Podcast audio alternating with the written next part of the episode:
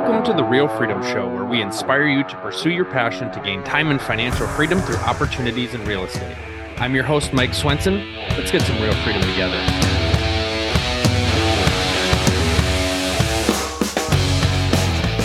Hello, everybody. Welcome to another episode of Real Freedom, where we're talking about building time and financial freedom through different opportunities in real estate.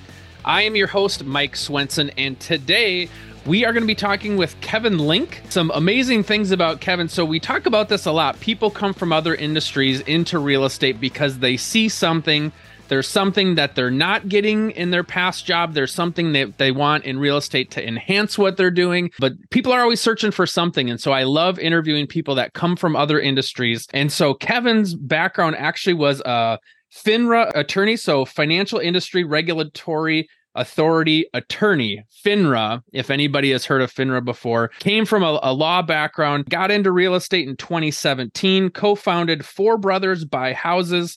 And so you are based out of the Washington, D.C. area doing flipping and wholesaling and then also co-founded uh, Thousand Flips, game-changing real estate investment company. And you've got uh, a team of people working behind you. Obviously, a big part of your growth with that and turning real estate rookies into real estate pros. So, Kevin, welcome to the show. We're so excited to have you. Thank you, Mike. I appreciate it. I'm uh, happy to be on. Why don't you just start with a little bit of background of your previous career in, in law? What excited you about real estate, or what were you looking for? And and we'll go from there. So it's um you know as as you mentioned, so I was practicing law. Uh, I practiced for seven years, and I was doing was working for FINRA, which is uh, a regulatory body that looks at broker dealers like Morgan Stanley, Merrill Lynch, and regulates them. It's part. It's uh, supervised by the Securities and Exchange Commission. So I was doing litigation for them and looking at like insider trading and these types of things. Um, securities fraud, anything to do with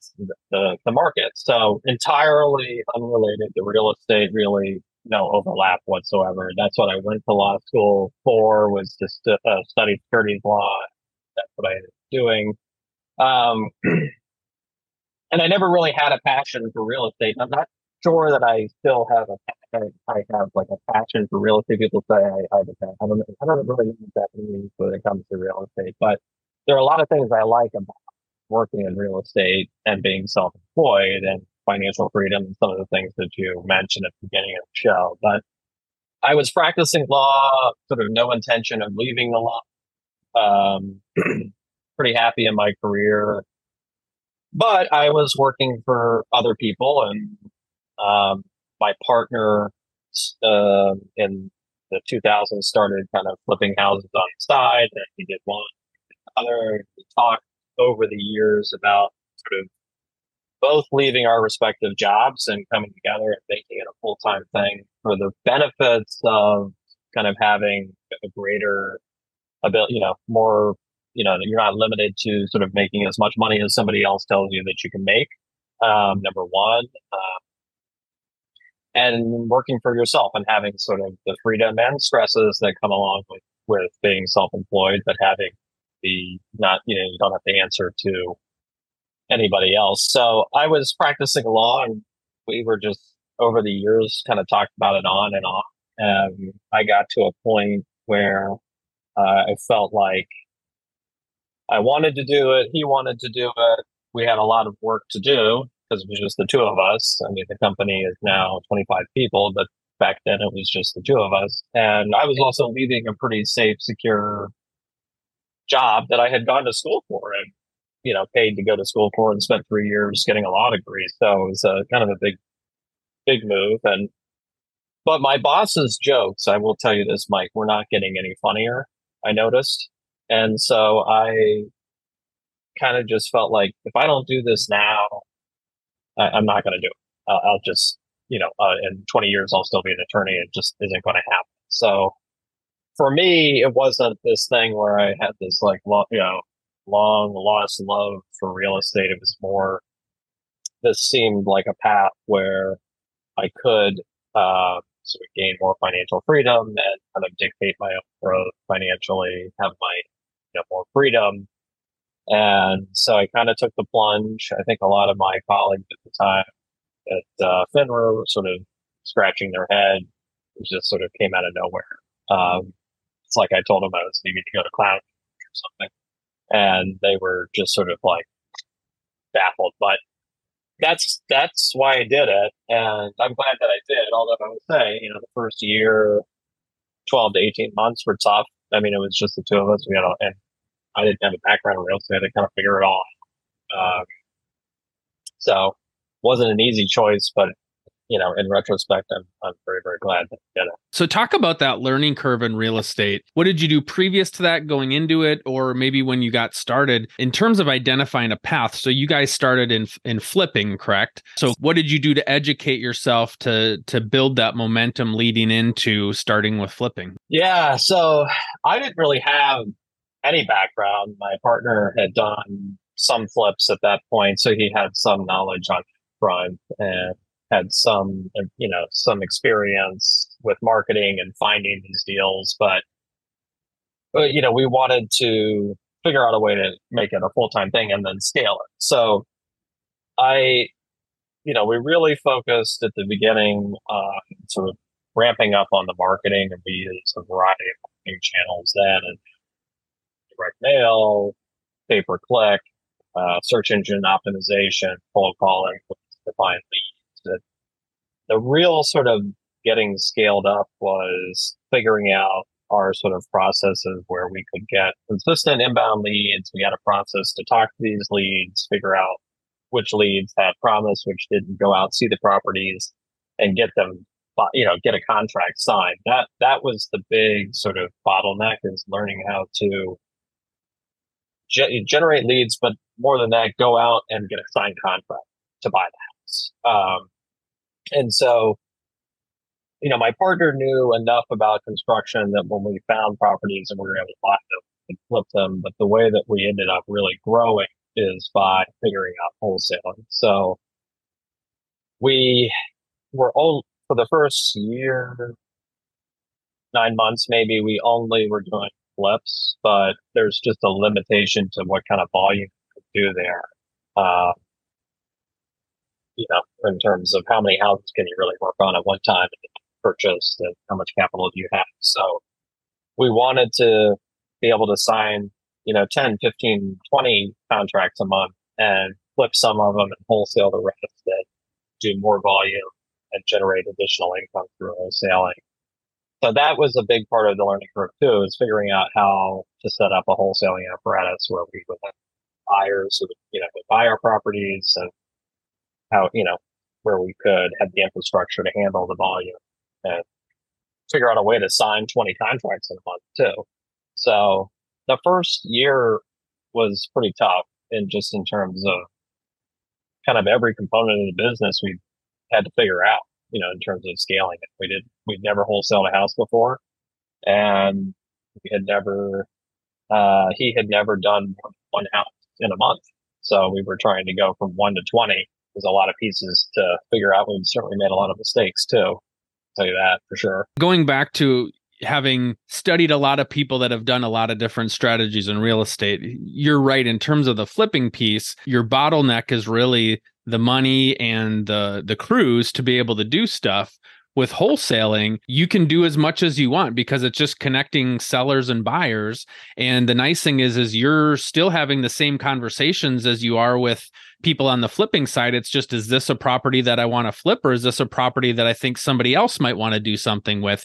And so you can kind of run as fast as you want down that lane cherry pick the flips that are the best for you and wholesale the others. So, how did you go out and find? I know you talked about being able and finding deals. So, in terms of then those wholesale contracts, the people that are you know purchasing these properties from you or that you're assigning them to, how are you finding those folks? And I mean, I think you're I think you're exactly right because you can also, you know, there's also lots of properties that you come across that you even if you had the capital, maybe you don't want to flip it because of it, where it's located or whatever, but somebody else might. And so you can kind of monetize properties that you otherwise would just take a pass on. Uh, but in terms of developing like a buyer's list, of all the things that we've had to figure out with wholesaling and flipping and building a company, I think building a, a buyer's list is the one thing that I don't think there's a shortcut to. Uh, I don't think there's like a, a magic bullet. Like there's not a sort of a way to sort of pivot, turn around, and all of a sudden you have all these buyers.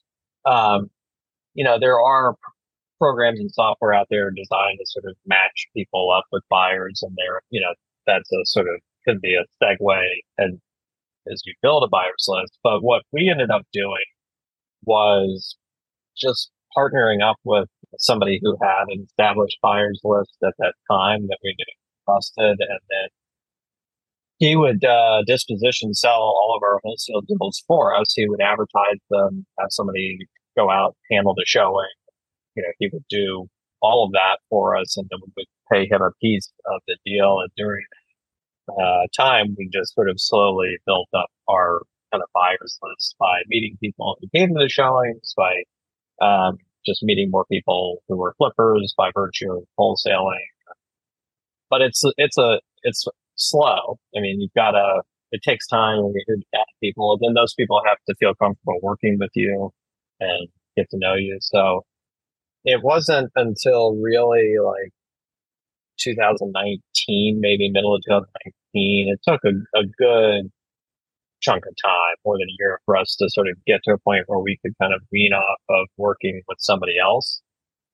And we had enough depth to our buyers list that we could, you know, kind of get out there and sell our own deals. But at that, you know, it would still be, it was still another couple years before we really fully broke away from wholesaling with the other individual that I mentioned because some properties would come up and we just didn't have anybody on our buyers list that was interested, but he might. He had a deeper buyers list. So it took several years for us to get to the point where we were sort of totally self sufficient. Um, and I don't, to me, that's kind of the only real way to do it right. I don't know that there's a shortcut. I mean, there are like, there's other, like I said, there's pieces of software, ways that you can advertise, you can advertise on Facebook and stuff like that, find buyers here and there. But to develop like a really deep buyers list that will sort of always deliver about property is, I think that's, that takes time. Right. And would you would you rather have 100% of zero? You know, if you can't if you can't move Yeah, something, yeah. right? Better to leverage somebody who can move a property and you Yeah. take a piece of it, at least you're getting something versus nothing. So Exactly. Absolutely. It's like uh I think I I think I may have uh said that same phrase out loud like 15 times to my partner. Like 'cause he was he was more frustrated than I was that we were doing this, like pairing out. It's like I know a way that we can get none of the revenue. so yeah, that's absolutely true. And I would I encourage people uh, like who are getting started to because there's a lot of stubbornness I think in real estate. So a lot of investors that I meet are like just hell bent on selling their own deals at whatever cost, like even if it's at a worse price or whatever, or even not selling it, having to let the deal go. They just are so driven to do it 100% themselves for whatever reason. And I think that is sort of, you know, cutting your nose off to spite your face to some degree. Um, and also there's a trust thing. I mean, there's a lot of like bizarre people in real estate, as I'm sure you know. you know, so you gotta be comfortable with who you get in bed with. But um, uh, yeah, I, I think it's good advice for people who have limited number of buyers. to Really find somebody in their market that they that they truly trust. I think they would find themselves better off working with them until they've built up a better buyers list. Now, in terms of finding properties, certain neighborhoods, maybe certain types of properties, uh, what was kind of your sweet spot, or what were the things that you looked for in identifying the properties that you wanted to flip? I always tell my sales staff, I mean, we are looking for properties that uh, where the person wants to sell the house and that it might work for cash. And whenever I say that, people in my team just roll, roll their eyes at me at this point. But and they're like, I'm not sure that's going to pass for insight, Kevin. But uh, it's uh, it is, you know, I would say like we we want somebody who's going to sell in the next like one to three or four months, like who's actually selling, because we deal with tons of tire kickers in this industry, right? When you send out marketing, you get people who call and they're curious about an offer. I might sell next year. If you gave me a million dollars, I'll sell tomorrow, you know, whatever it is. So figuring out, okay, is this person actually selling their house? Uh, number one, and number two is the house uh, a house slash situation something that would be appropriate where they might want to take a cash offer. And I think a lot of people kind of get bogged down. Like, is the house a complete and total like dump? And it doesn't have to be. There's tons of people that want to sell their house that is the houses that are perfectly livable, reasonable condition. They just don't want to deal with a real estate agent for whatever reason, or you know, they just don't want to deal. So, what I say is it something that can work for cash? You know, there's a variety of factors that go into that. Condition, that's often a good indicator. Uh, speed at which they want to have the house sold. Um, another thing is whether, you know, how sort of keen are they to spend the time and fix anything up or deal with a real estate agent. Some people just don't want to work with an agent.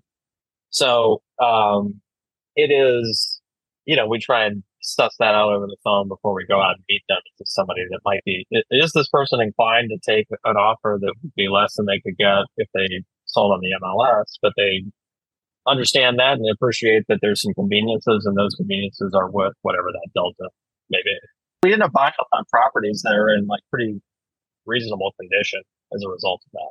Now, in terms of financing, I know a lot of times, you know, people say say cash offer, and the the people that are out there looking for the cash offers picture there's just this person out there with this never ending supply of cash that they can just drop down. How are you financing those properties? And then, kind of the follow up question is, in terms of competition, how many other people have they talked to? Is it, yeah, you're the first person that's given me a cash offer. I've already talked to five other people and I'm just looking for the best offer. Yeah. So, um, in terms of, I guess the the cash piece, I mean, we have, you know, we have sort of gotten the company to a size where we could sort of buy most of the houses that we come across that we would want to buy. But that's hasn't always been the case, that's for sure. And so we, uh, you know, I think that sort of also goes to the to be able to provide to do with these properties when you get them. I mean, you're not going to be able to buy them push at the beginning. So, um, I think anybody who wants to get into flipping, investing, whatever you want to call it, it's got to have some kind of like wholesale piece in place because otherwise you just you can't take advantage of everything you come across. Uh, but the the second part of the question, I mean, is I mean, I've noticed it significantly in the years that I've been doing this. I mean, it's, it's super competitive especially, I mean, I only, I only operated in DC, Virginia area, but uh, DC area up to Baltimore. But, you know, I, I don't do lots of different markets like a lot of people do. Um, I'm not like subscribed to that idea. I feel like you need to know the market you're working in in order to not miss on the offers. But that said, it's super competitive here. So almost anybody that I would or somebody at my company would meet with is meeting with or has met with other investors already. In many cases, they're meeting with one or more real estate agents. the deals are always competitive. I mean, maybe once a year, somebody will just be like, we'll meet, just be like, okay, I like, you know, but it's almost always competitive. It's usually like three, four, five investors and obviously the offer amount is a, a big consideration for them. So yeah, you have to be able to win competitive business in order to make this make this business model work. And you know, that's a whole other model. It's super competitive. What do you feel like you're doing to help differentiate people to choose you versus choosing some of the other folks out there? It's uh, my jokes primarily, Mike. You know that comes. Yeah, I have a lot of dad jokes that I tell in these in these meetings that go over very well. So I'm not really a salesperson by nature. So, I mean, I'm an attorney. I think once you go to law school, Mike, your personality gets like 20% worse as well. So, um, like I have, but I've never been like, I'm just not like a natural salesperson. I'm more kind of like, I don't know, structure attorney type personality. So I had to, for me, I had to kind of figure out how to do a presentation that worked for my personality took a long time and a lot of trial and error. But um, I sort of have a process that I go through with every seller when I go and sit down with them, walk them through, and sort of a way to present what it is that we could do. And um, that has has been sort of fine tuned and honed over the years. I teach it through 1K flips, you know, for people who are trying to get better and close more business on appointments. Um, but it is, uh, you know, process is like credibility based rapport, and you get people to feel comfortable with you. Because at the end of the day, sort of my view of it I mean, invest like sort of the investing world is like the wild west, right? Like you, you don't have a real estate agent who's representing you. It's just a seller who's out there fielding offers, kind of have to manage the terrain themselves. Um, there are a lot of like bizarre investors out there, right? So they may meet with five people and kind of be like, like kind of a, a wild group of people. But um, so I think a lot of sellers, more so than maybe like uh, if you're interviewing to be a real estate agent to a seller, sellers like really value. Okay, I feel like I can like trust this person, and he or she knows what they're talking about. They explained it, and I understood when they explained it. I trust that they're going to deliver. Blah blah blah. I think that counts for a lot for a lot of for many sellers as much as price, um, because I think a lot of sellers are already skeptical or kind of like, Ugh, like I'm sort of on my own crazy decision with my house and I'm dealing with all these, you know, different people that I don't know. So for me, that's been a big part of like, uh, developing the presentation that I use, helping to get sellers feel comfortable just with me and the company so that when it inevitably comes down to like all the prices are pretty close, that we win more of those competitive deals. Mm-hmm.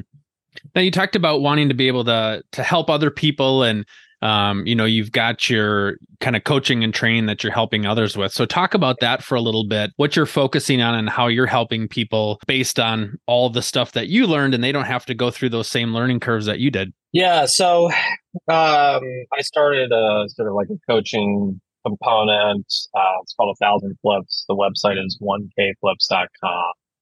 And I teach, um, you know, it's designed for people who are just like you said, want to get involved in investing and they're either new or maybe they still work.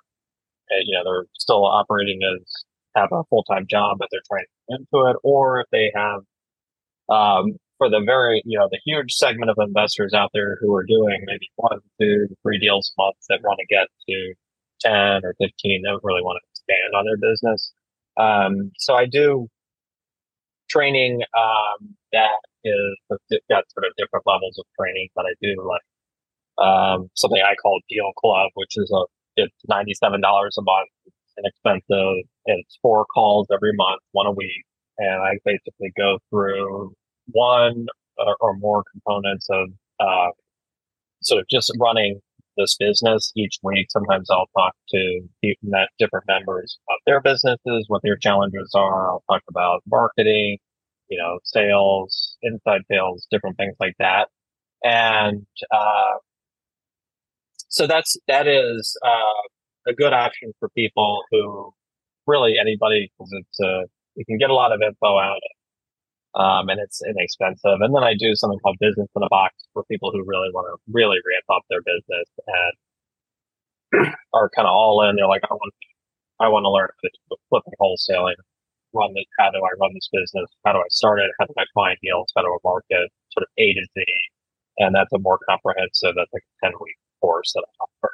Well, yeah, I mean, there's there's so much to learn, and you guys figured it out pretty quick compared to a lot of people. But there's the ability, and, and this is what I always encourage folks: is instead of trying to figure it out on your own, partner up with somebody who knows what they're doing partner up with somebody who's been there before because you don't have to make the same mistakes they can get you much further much faster and and i know there's a lot of people out there that say well the internet's got all the information i need possibly and yet at the same time you you mm-hmm. kind of need to know for your situation what's the most relevant piece of information for where you need to go next? Because you know there there might be the the next lesson is is a few degrees ahead of where you're at and you're not ready to hear that yet. You need to hear the lesson that's your next step not three or four steps ahead and you need to be able to apply that next step. And so that's really where partnering with people who have done it before really makes a big difference. Yeah i mean it's it certainly does. And i think you know we beneficiary of that along sort of along this path that i've been on too uh, you know worked worked with and partnered with different people over the years uh, uh, it's made a difference. I can say that for, for sure. And it has sped up the process. I mean, there's just some things that a lot to figure out. You can't really go to school per se to learn how to be a wholesaler. So you've got to sort of, there is just a lot of figuring it out sort of aspect of this business. And, you know, you, uh, if you can find somebody that you trust in your market, you can probably figure it out. Have you ever heard the phrase, you're the average of the top five people that you hang around? Well, real estate agents, I'm excited to increase your five with you we're launching the Real Freedom Investor Agent Tribe to help you get educated and connect with others to build your real estate investing journey and also to help you along the way as you're working with real estate investors. So come check it out on our website, realfreedom.com. Go to the store. We have a membership, we have a mastermind group, and private coaching to help you stay accountable to your real estate investing goals and to make sure that you connect with like minded people to accelerate your progress and to cheer you on along the way. Check it out, realfreedom.com. Click on the store. Awesome. Well, I know uh, you mentioned, you know, 1kflips.com. Um, so yeah, if, if people want to go there and check things out, uh, anything more that uh, that you want to close with here, Kevin? You can go, uh, as, as you said, to 1kflips.com and check everything out there. You can also uh, schedule yourself for like a free 15 minute Zoom meeting if you want to learn more information any of the coaching products too. Awesome. Well, thank you, Kevin, so much for coming on and sharing your story. And uh, it's so fun to see people kind of jump into the real estate industry, have success. And so you've built a, a team of 25 people. So uh, amazing job with that. And best of luck to you in the future. Thank you, Mike. And thanks for having me.